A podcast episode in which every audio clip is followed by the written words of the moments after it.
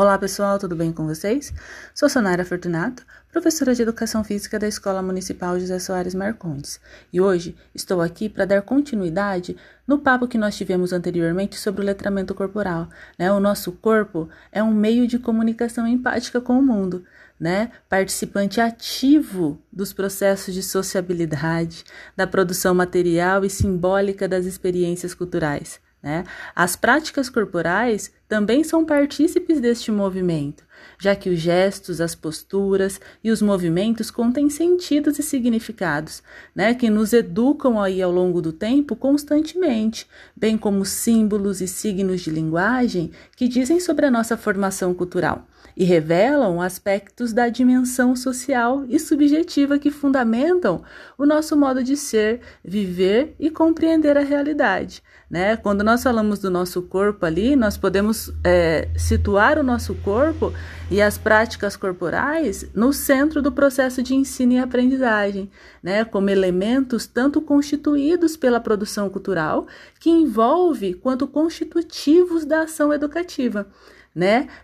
Os corpos são educados por toda a realidade que os circunda, né? Por todas as coisas com as quais convivem, pelas relações que estabelecem em espaços definidos e delimitados por atos de conhecimento, né? Assim, ao deixarmos o movimento corporal fora de possíveis estratégias de aprendizagem e desenvolvimento, até mesmo dentro da escola ou dentro das nossas casas, estamos mutilando ali a natureza filogenética. O que seria essa natureza filogenética, né? Seria ali o desenvolvimento da espécie mesmo, né? Quando nós falamos das crianças, nós estaríamos interferindo no desenvolvimento dessas crianças, né? Feridas em sua ontogenia. Ontogenia, palavra difícil também. Mas o que significa? Significa o desenvolvimento do indivíduo, né?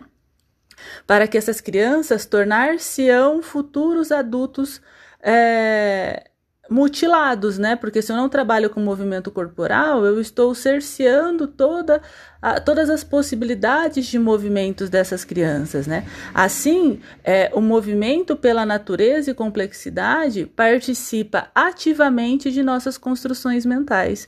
Por isso a importância de nos movimentarmos sempre, né? Devemos nos atentar também que o movimento ele constrói inclusive intelectualmente os alunos, e por isso a educação e a linguagem, né, a educação física e a linguagem são indissociáveis. Porém, a educação física deve trabalhar com o desenvolvimento da leitura e da escrita a partir de suas especificidades, né? Quando eu falo a questão do letramento corporal, eu não quero dizer a questão do alfabetizar, né? Eu compreendo ali e trago para vocês que alfabetizar se resume a letras, fonemas, sílabas, palavras e frases, e que, na verdade, são imprescindíveis. Porém, é preciso enfatizar as inter-relações, né? As vivências sociais, e vincular essas aprendizagens ao contexto histórico-cultural da criança, né? A linguagem é o comportamento mais importante do uso dos signos culturais, porque é responsável pelas interações sociais, né? E é a fonte, a aproximação é a fonte de conhecimento e a aproximação da escrita, com todas as experiências históricos culturais vividas pelas crianças, se consolidará através da linguagem. Como nós já tivemos alguns áudios anteriores com o professor Silvio Sena, relatando a importância da linguagem, né, no desenvolvimento, né? Então, assim, o que isso tem a ver com a educação física? Né? A educação física, partindo do movimento corporal, ela envolve o homem como uma totalidade, né? A prática pedagógica pode ser um meio de levar o aluno a uma maior liberdade subjetiva, possibilitando a ele ampliar seu campo de experiências e integrar suas condutas corporais em um nível superior de integração, né? A incentivá-lo na conquista da liberdade subjetiva, levando essa criança a desenvolver a consciência crítica e a vivenciar o sentido da responsabilidade social, né?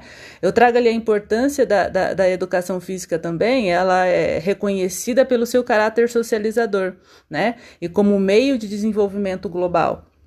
para além do aspecto psicomotor. Portanto, eu gostaria aqui de ressaltar com vocês a amplitude dessa prática, quando comprometida com o processo de ensino-aprendizagem, sabendo que este não se dá somente dentro da sala de aula, podemos ali definir que a educação física ela tem uma interferência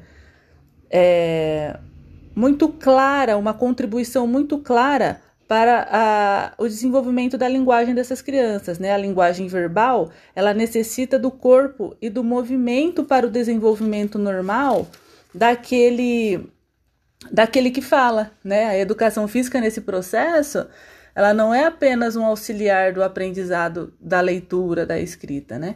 De forma direta, mas um viés a mais, né? A mais ali, uma possibilidade de promover a leitura da realidade utilizando das habilidades corporais específicos da educação física, né? Eu espero que vocês tenham gostado da temática. Realmente é uma temática um pouco complexa, né? Porém, é de extrema importância, tanto para a afirmação da importância da educação física na escola, em todo o processo de ensino e aprendizagem, e para que vocês, ouvintes, estejam cientes do que nós podemos trabalhar na escola, né? E qual a importância dessa disciplina dentro das unidades escolares, né? Bem, hoje fico por aqui, né? Fiquem em paz e em segurança, né? E até breve, pessoal!